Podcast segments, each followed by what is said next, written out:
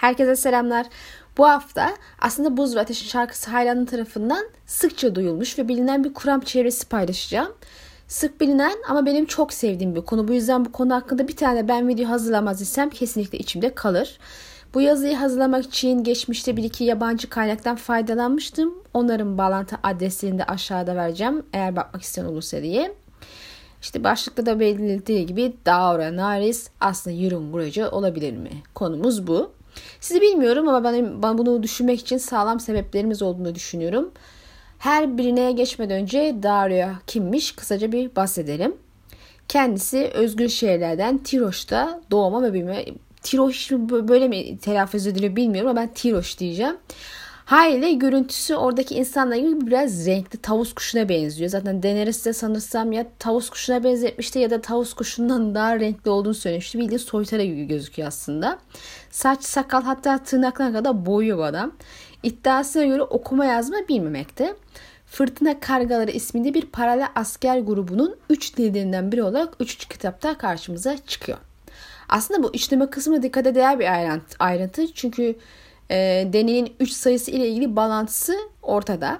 Bildiğiniz gibi Deni'de ailesini yaşayan 3. evladı ve 3 ejderhası var ve ayrıca ölümsüzler evine de üçerli bir ihanet zinciri bildirilerek uyarılmıştı. Bundan da öte ona orada üçün çocuğu olarak seslenilmişti. Hale Deni'nin onunla üçüncü kitapta ve üç, üç liderin yönettiği bir birliğin üçüncü lideri, lideri olarak ortaya çıkmasını ben gayet ilginç buluyorum. Bundan daha ötesi de Deni'nin aksanı da Tiroş. Zira kendisi küçükken bir dönem orada yaşamış ve o aksanda sahiplenmiş. Tiroş vurgusu kitaplarda sık sık karşımıza çıkıyor. Hem de ilk kitaptan beri Bravos'la birlikte sık sık karşımıza çıkıyor. Haliyle ya Martin'in e, Bravos'tan sonra sevdiği e, en sevdiği şey özgü şeyden biri olabilir. Ya da e, bu şehirden gelen insanların bir şekilde hikayede etkin bir rolü var olabilir. Dairo gibi. Yahut ikisi birden ve başka şeyler de olabilir. Tam Martin'lik bir yorum oldu bu son kısım aslında. Dairo'nun karakteri ve oluşu yüzünden nerede, neredeyse hiçbir deli hayranı kendisini pek sevmiyor. Bir de galiba journalist destekçi için bir çeşit engel gibi görünüyor Dairo. Malum Deni dizide gösterildiğinin aksine bu adama aşık ve aşık birinin durduk yere başkasına aşık olmasını beklenemez. Zaten dizide bu yüzden bu aşk meşk kısmını böyle silip adı böyle saçma sapan bir şey çevirmişlerdi. Neyse bu dizi kısmını geçelim. Dairo Yunkai saldırısı öncesi Deni ile tanıştıktan sonra diğer iki komutanı öldürür ve fırtına kargalarının yegane lideri olarak Deni'nin hizmetine girer. Miren'i ele geçirdikten bir süre sonra Deni bu paralel askere sevgili oluyor. Ama bundan öncesinde adamı aylar süren vazifelere gönderiyor. En sonunda Deni evlendiği zaman reyne olarak efendilere veriliyor ve bir daha da ondan haber alamıyoruz. 6. kitapta Selmi ve Selmi ve Tyrion povlarından Miren Savaşı'nın başladığını okuduk ama Dairo hala ortalıkta görünmüyor. Buna karşın fırtına kargaları hala Deni yanında savaşmaya devam ediyor. Şimdi Dairo'nun Euron olduğuna dair çıkan kuramın en temel dayanaklarından biri de Martin'in yıllar evvel yaptığı açıklama. Martin ejderhaların dansının yayımlanmasından önceki röportajlarından birinde Dairo görebildiğinizden daha fazla görüldü demişti. Haliyle okuyucular birinci kitaptan dördüncü kitaba kadar bir daire ayrışına girdi. Mantıken kendisini sadece üçüncü kitapta gördük ilk olarak deniz saflarında savaşırken ve bir sonraki görüşümüzde beşinci kitapta oldu. Fakat kimse Dairo'nun görünüşüyle betimlenen ya da onun onu çağrıştıran başka bir karakter görmedi. En azından Esos bölümlerinde ve bildiğiniz gibi dördüncü kitapta da hiçbir şekilde Esos povu yok. Eğer ilk üç kitapta Deni bölümleri dışında Dairo'yu çağrıştıran bir karakter gören varsa Yorumlarda bunu yazarsa memnun oluruz. Daha doğrusu ilk dört kitapta. Zira ben bu kuramı destekleyen kişilerden biri olarak bu kişinin Euron olduğunu ve Martin onu kastettiğini düşünmekteyim. Birçok kişi gibi. Ee, birinci kitapta Keti kralın şehrine getiren gemide Tiroş menşeliydi ve ismi fırtına dansçısıydı. Ama kaptanın renkli görüntüsünü ve gemi ismini saymaz isek Dairo'yu anımsatan bir şey yok. Ayrıca kaptanın yaşı ile Dairo'nun yaşı da tutmuyor. Kaptanın söylediğine göre 30 seneyi aşkın bir dönem denizlerdeymiş. Bu da adamın en az 40 ve üstü bir yaşlı olduğunu gösteriyor. Ama Dairo'nun deniz tecrübesine dair de bir şey okumadık daha. İpucu da görmedim şahsen. Ayrıca kendisi oldukça genç bir adam. Şahsen Martin ilk kitaptan itibaren Dairo'ya dair işaretler vermiş diye düşünüyorum. Mesela Tywin'in Tywin'in ölümüyle ilgili altın sıçması şakasını yol yapma olarak kullanarak ölüm şeklinde işaret verdiğini açıklamıştı geçmişte. Yani iki kitaptan beri. Hala iki kitapta da Fırtına Dansçı isimli geminin Tiroşlu kaptanı ve Deni'nin Tiroş aksanı olması gibi şeyler Dairo için bir işaret. Hatta üçüncü kitabın ismi de Kılıçların Fırtınasıydı. Bunlara ek olarak genç grif lakaplı Aegon'un kimliğini gizlerken annesinin Tiroşlu olduğu yalanı attığını unutmayalım. Yani üç karakter de doğru ya da yanlış Tiroş bağlantısına sahip ve sürekli bir fırtına göndermesi var ki bu üç karakter bir şekilde bir araya gelecek birbirine bağlantı karakterler olacak sonraki kitaplarda en azından benim düşünceme göre öyle. En azından Egan ve Deni kesin de Euron'da kesin bence. Devam edelim. Görünüş ve kişilik üzerinden gidelim. Dairo ve Euron'un dış görünüşleri neredeyse hiçbirbirine benzemiyor. E, bu arada dikkat çeken yegane ortak özellikleri ikisinin de mavi gözlere sahip olması. Euron'un gözü gö- yaz göğü kadar mavi iken Dairo'nun neredeyse mor görünen koyu bir renkmiş koyu bir mavi yani lacivert falan. Renk tonları kuramının eksi yönü, eksi yönü olarak kabul edebilir ama bana göre değil. Çünkü daire saçlarını sık sık mavi ya da koyu maviye boyayan biri haliyle göz renklerindeki tonlama bu şekilde değişebilir. Aegon saçlarını koyu maviye boyuyordu. Böylece göz renklerinin tonu değişiyor ve mavi gibi görünüyordu. Yahut Randy giydiği kıyafetler yüzünden yani yeşil kıyafetler yüzünden mavi gözleri bazen yeşil görünüyordu. Gerçi bu son kısım Martin'in göz renklerini sonradan yanlış yazması üstüne işi kotarmak için yaptığı bir açıklamaydı. Ki korkarım ki diğer yanlış renkli gözler için aynı şeyi yapamadı. Yani Şimdi göz renkleri dışında birbirine benzemeyen bu iki karakter aynı kişi nasıl olabilir? Fantastik bir evrende olmazsa olmaz şeylerden biri zaten büyüdür ve bu evrende büyü ile dış görünüşün değiştirildiğini defalarca okuduk. Mesela Melisandre bunu Çıngıraklı ve Ben Raider için yapmıştı. Ayrıca nazik adam Arya'ya bu büyüyü öğreteceğini de söylemiştir. Bu da bize dış görüntüyü değiştiren illüzyon büyüsünü öğrenen herkesin yapabileceğini göstermekte. Zaten Euron'un da yanında büyücüleri var. Ayrıca Varys ve yine aile sahneden gördük ki bir oyuncunun da kılık kıyafet makyajlı büyü olmadan da tanınması oldukça çok güç hale gelebilmektedir. Şimdi görünüşe geçerse kişiliklikle odaklanalım. Çok uzun sözler gerek yok bu konuda. İki karakterin de tehlikeli, inançsız, inançsız ve acımasız olması dikkat edilen noktalardan birkaç tanesi ve elbette ki hilekar ve güvenilmezler. İnsan öldürme konusunda da çok rahatlar. Dairo'nun Deni'ye sadakat yemini ettiği sahnede yaptığı konuşmaya ve Euron'un kural şurasındaki konuşmasına bakılırsa ikisi de büyük konuşmacı ikna yeteneği var. E, Tiroş meselesinden devam edelim. Daha önce de söylemiştim. Daire Tiroşlu olduğunu iddia ediyor ve bunun için onlar gibi renkli dolanıyor. Ama benim dikkatimi çeken önemli bir ayrıntı var burada. Şimdi Deni bir dönem Tiroş'ta yaşadığı için Tiroş aksanına sahip biri ortak dili kullanıyor. Aslında başka yerlerde de yaşamış ama nedense illa burasının aksanını benimsemiş. Dilinde yer edinmiş ki daha önce de bahsettiğim Dairo'ya yol yapma meselesi için bile kanıt niteliği taşıdığına inanıyorum bunun. Catelyn'in ilk kitapta gemisine bindiği kaptanla çok iyi bir ortak dil konuşuyordu ama aksan hafif de olsa seçiliyordu. Şimdi Deni orada büyüme değil ama orada geçirdiği zaman içerisinde bu aksanı kapmış ve Martin bize bunu bildirmiş.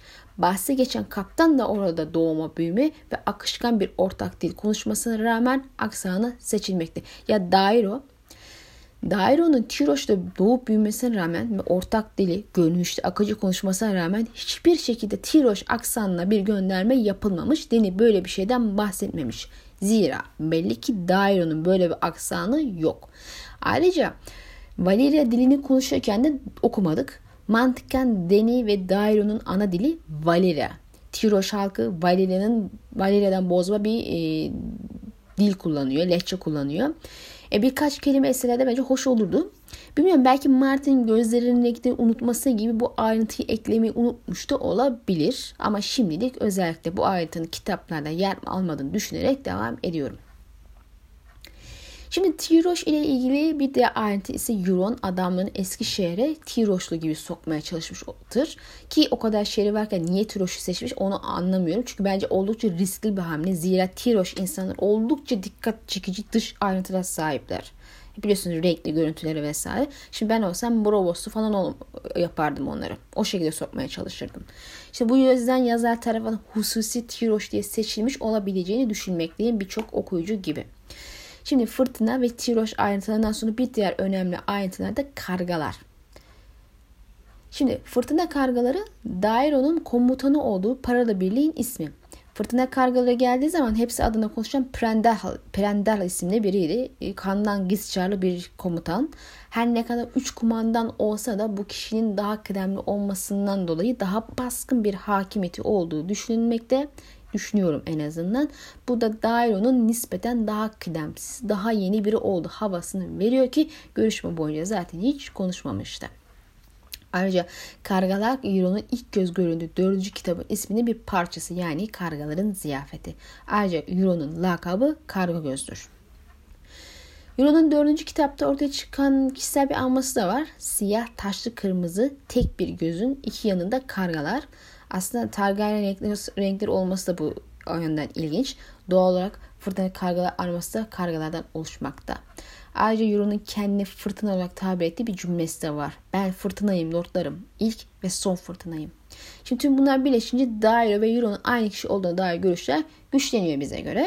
Elbette başka işaretler de var ama genelde tek başlarına fazla bir şey ifade etmeyen ama yukarıdakilerle hani daha önceki anlattıklarımla birleşince güçlendirici vazifesi gören ayrıntılar vardı. Nedir onlar? Onlardan bahsedelim. Misal ölümsüzlerin ve Mokoro'nun kehanetinden başlayalım. Ölümsüzler sarayında uyarılardan bir de Deni'nin yatağı, aşka ve dehşete az süreceğiydi. Şimdi kehanetlerin yorumu asla yüzde şu denemez. Ama tahminlere göre ilerlersek Deni'nin at sürmesi muhtemelen birlikte olduğu ve olacağı erkeklerle ilgili. Şimdi biri yatağıydı. Bu kocası Hizadar. Diğer ikisi aşka ve dehşete sürecek. Dario'ya aşık olduğu ve birlikte olduğu bilinmekte. Bu yüzden bunu aşka at sürmek olarak yorumlayabiliriz. Ama iki karakter bir karakterse bile Deni daire olduğunu bildiği adamla birlikte olduğu haliyle Euron olarak da Deni'nin aklını çelme şansı var. O zaman da dehşeti at sürmüş olacak ki Euron dehşet bir karakter zaten. Aslında Selmy Deni'nin Daario'ya duyduğu aşkı ölümcül bir zehir olarak tanımlamıştı bile. Daire olan aşkı bir zehir. Çekirgelerden daha yavaş bir zehir ama sonuçta ölümcül. Şimdi Tyrion Povlo son kitapta Mokoro'nun uyarısına Euron Den'in peşinde.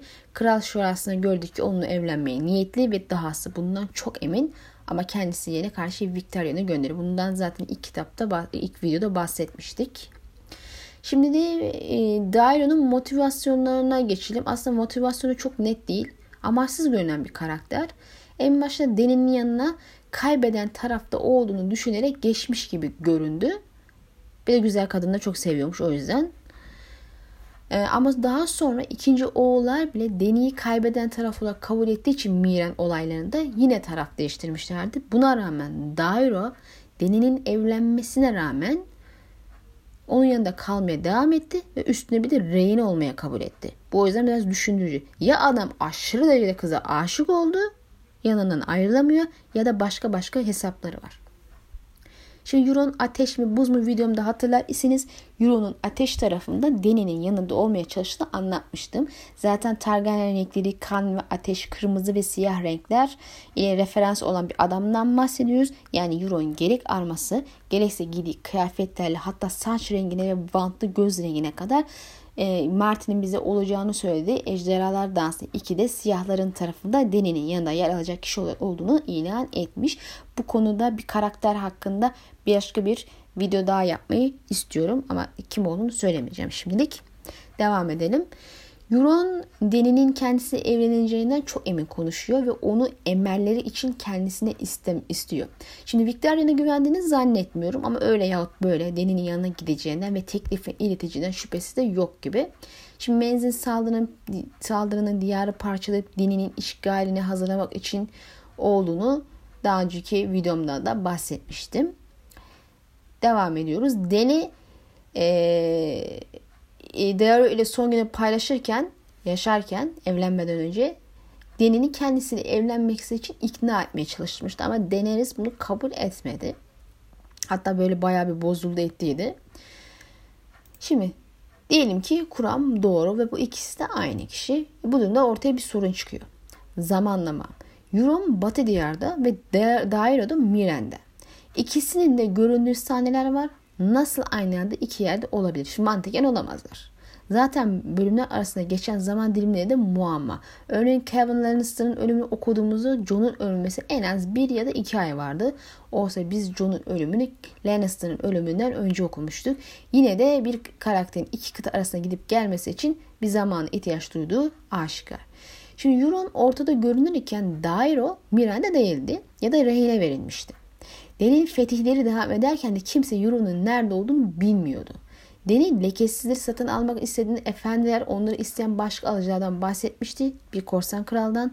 Bu kişinin Euron olabileceğini daha önceki videomda da bahsetmiştim. Sonuçta Euron'un karttan beri Deni'yi öldürmek için takip eden büyücülerin gemisini yakaladığı, yağmaladığı, esir ettiği düşünülürse bu çok mümkün olan bir şey. Hatta ben buna çok neredeyse kesin inanıyorum. Ayrıca Euron'un gemisi ip benden aşağıya kadar da ünlü. Yani korsanlık yapmış bu adam. Ee, bunun abisi telaffuzu nasıl oluyor bilmiyorum. Okundu, yazıldığı gibi söyleyeceğim. Balon Balon Greyjoy suikastı bir kral şurası sırasında Dairo Miranda de değildi. Dario Yunkay saldırısında büyük ganimetler, elde etmişti ve Euron Kral Şurası'nda yanında büyük ganimetler getirip dağıtmıştır. Şimdi bu iki karakterin eylemler arasında her zaman aylarla ifade edecek boşluklar, atlamalar mevcut, mevcut olduğunu söylemem gerekir. Şimdi Illyrio ve Varys Dany'nin Miranda olduğunu biliyordu. Ama güncel bilgilere sahip değillerdi.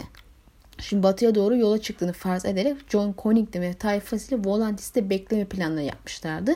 Buna rağmen Euron Deni'nin nerede onun gayet iyi bildiği gibi olduğu yerde kaldığından çok emin olmalı ki kardeşi Victoria'nı gönderiyor. Şimdi bu mekan atlamalarında sorun şu ki bu zaman aralığında Euron'un bir oraya bir buraya gitmesi güç görünüyor. Haliyle kuramın en zayıf noktası burası. Öyle ki yani kuramı baştan aşağı çökertebilir. Eğer hayranlarının yayımladıkları zaman çizelgeleri 3 aşağı 5 yukarı doğru ise Victoria'nın Miren'e varması tabi yakalandıkları fırtınalar ve diğer şeyleri de katarak ortalama 3 ay falan sürmüş. Şimdi sorunsuz gittiğini farz etsek hiçbir sıkıntı yaşamadan ortalama 2 ay falan e, sürebilir bu yolculuk. Bu da en iyi tahminli. Şimdi olay arasındaki zaman kronisinde biraz muamma olduğu için bu olayı birazcık daha esnek tutmakta sıkıntı olmaz. Yani, en, yani bir buçuk iki ay diyelim aşağı yukarı gidip gelmesi. Yine tabii bu konuda değişik olası açıklamalar söz konusu. Yani çok daha hızlı gidip gelmesine dahil. Şimdi Ateş ve Kan, kan kitabında yazdığına göre Kuzey denizlerinde kestirme yol olarak tarif edilen bir geçidin olduğuna inanılmaktaymış.